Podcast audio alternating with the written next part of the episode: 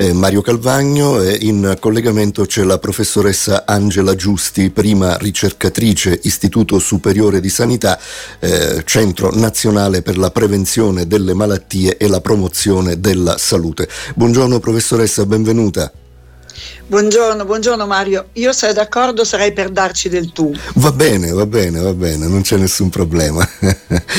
bene, allora eh, diciamo subito ai nostri ascoltatori di cosa parleremo. È online la prima mappa delle risorse di sostegno per i padri che fa parte delle azioni del progetto europeo For e-Parent. Ecco, detto all'italiana è 4E Parent. Le 4E sono Equal, Engaged, early empathetic, vabbè, eh, eh, dette un po' così, adesso le, le comprenderemo. allora, eh, qual è, eh, tu sei una coordinatrice di questo progetto eh, europeo, qual è lo scopo per cui, per cui nasce, insomma? Eh, allora, il, il, progetto europeo eh, For e-Parent nasce per promuovere la paternità attiva e anche una mascolinità accudente come mezzo eh, primario per la prevenzione della violenza di genere. Diciamo sì. che è un bando mh, europeo che pro- ha proprio l'obiettivo di creare società più eque e, e contrastare la violenza basata sul genere, quindi nasce in questo contesto e l'idea italiana mh, è, inizialmente era un progetto europeo che poi ha avuto uno spin-off, come si dice oggi. No? Eh, sì.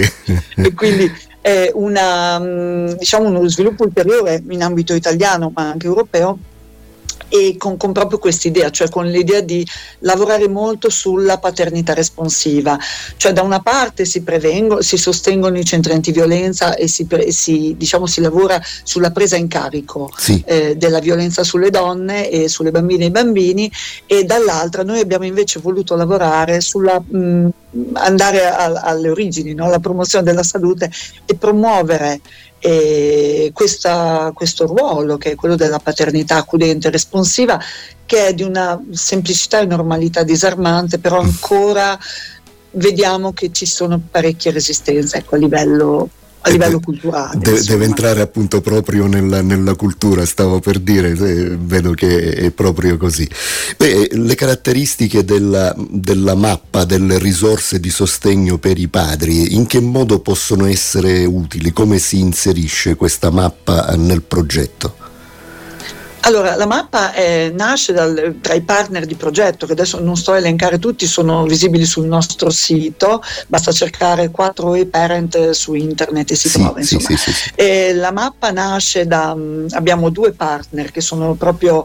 Eh, de, diciamo gruppi di, che gestiscono gruppi di padri, gruppi di uomini e gestiscono anche il maltrattamento, insomma, quindi eh, si occupano sia di promozione della paternità accudente sia di eh, contrasto alla violenza, sono eh, la rete maschile plurale e la, re, la mh, l'Associazione Il Cerchio degli Uomini. Sì. E la mappa è curata in modo particolare dalla rete maschile plurale, è visibile sul nostro sito e mh, sono lì disponibili, ci sono tutte le regioni, proprio facile facile, basta cliccare sulla regione di interesse. Si possono trovare ad esempio i cerchi di papà, i gruppi di ascolto di padri, gli incontri di accompagnamento alla nascita che coinvolgono anche i padri e qui la E di early perché si è visto che coinvolgere da subito i papà in un ruolo che sembra normale perché diventi padre e non è che insomma, succede, ecco, diciamo, qualsiasi cosa tu faccia succede, arriverà questo bambino o questa bambina che tu sia pronto o no.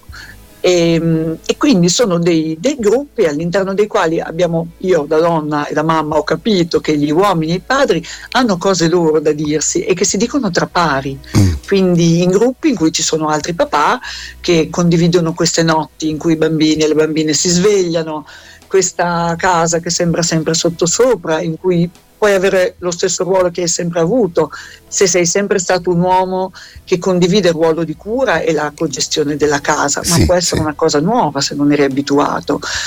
E, insomma, e quindi, poi insomma, troppe cose nuove tutte insieme. ci si parla, certo, diciamo, certo, tra, certo, certo. Quindi queste troppe cose tutte insieme poi vanno gestite, vanno, vanno comprese, vanno vissute, insomma, e questo è poi importantissimo sicuramente.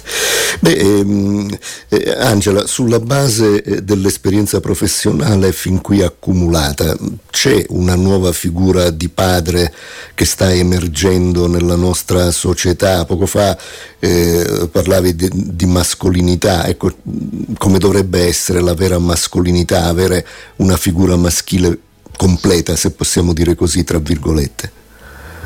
Eh, diciamo che i, i, padri in realtà, gli uomini esistono da sempre, sono i ruoli che, eh, delle specie di vestiti che si vedono messi indosso alla nascita in base al genere, no? che ci sia maschietto o femminuccia, eh, il rosa l'azzurro, la bambola, l'aspirapolvere alle bambine e, e, la macchinina ai maschietti. Ecco, io credo che questa cosa sia un po' del passato, ecco, voglio sperare.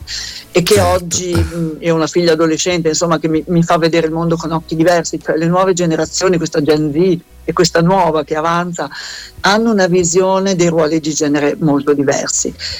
Però diciamo che non, non per tutti è così e quindi potersi concedere di essere accudenti, di, di, amare profondamente i propri bambini e farlo prendendosi tutto il tempo. Voglio dire, parliamo di congedi.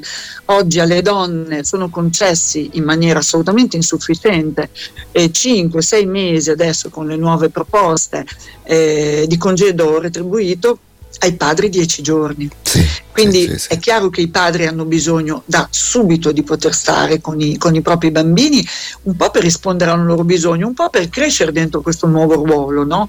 di, cui, di, cui, si parlava. E vorrei, se c'è il tempo, vorrei raccontare questo episodio bellissimo eh, che mi ha da, da, un collega spagnolo. Questo, nel progetto stiamo facendo anche un'attività di, di promozione no? di buone politiche, non solo in Italia dove stiamo spingendo molto, ma anche in Europa ad esempio per i congedi e in Spagna eh, no, sai che sono stati promossi 5 mesi per le madri e 5 per i padri, sì, retribuiti sì. al 100% obbligatori, quindi i padri devono stare a casa per 5 mesi alla nascita dei figli.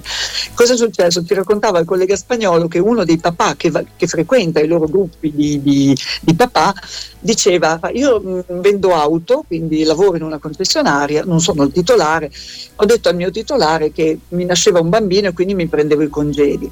E il titolare ha detto, beh, io d'ora in poi assumerò soltanto uomini di più di 50 anni. Mm. e ridevamo dicendo benvenuto nel mondo della discriminazione eh, delle donne, no? vero, nel mondo vero, del lavoro legato alla gravidanza.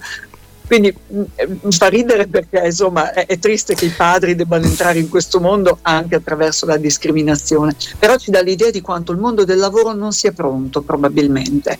E questa è una delle cose cui, su cui lavoriamo come progetto e ci sono diverse aziende, è gestito da, uh, dal Centro per la Salute delle Bambine e dei Bambini di Trieste, alcune aziende che invece autonomamente offrono congedi in più oltre i miseri dieci giorni ai padri perché possano stare con i figli. È vero, molto importante.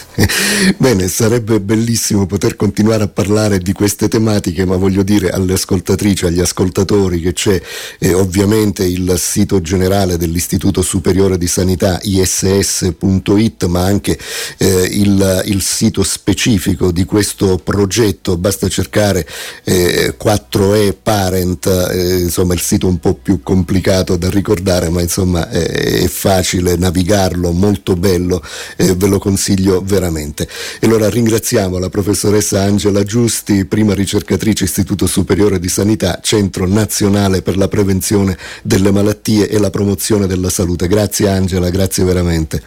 Grazie, grazie a te, grazie alle ascoltatrici e agli ascoltatori. Buona giornata.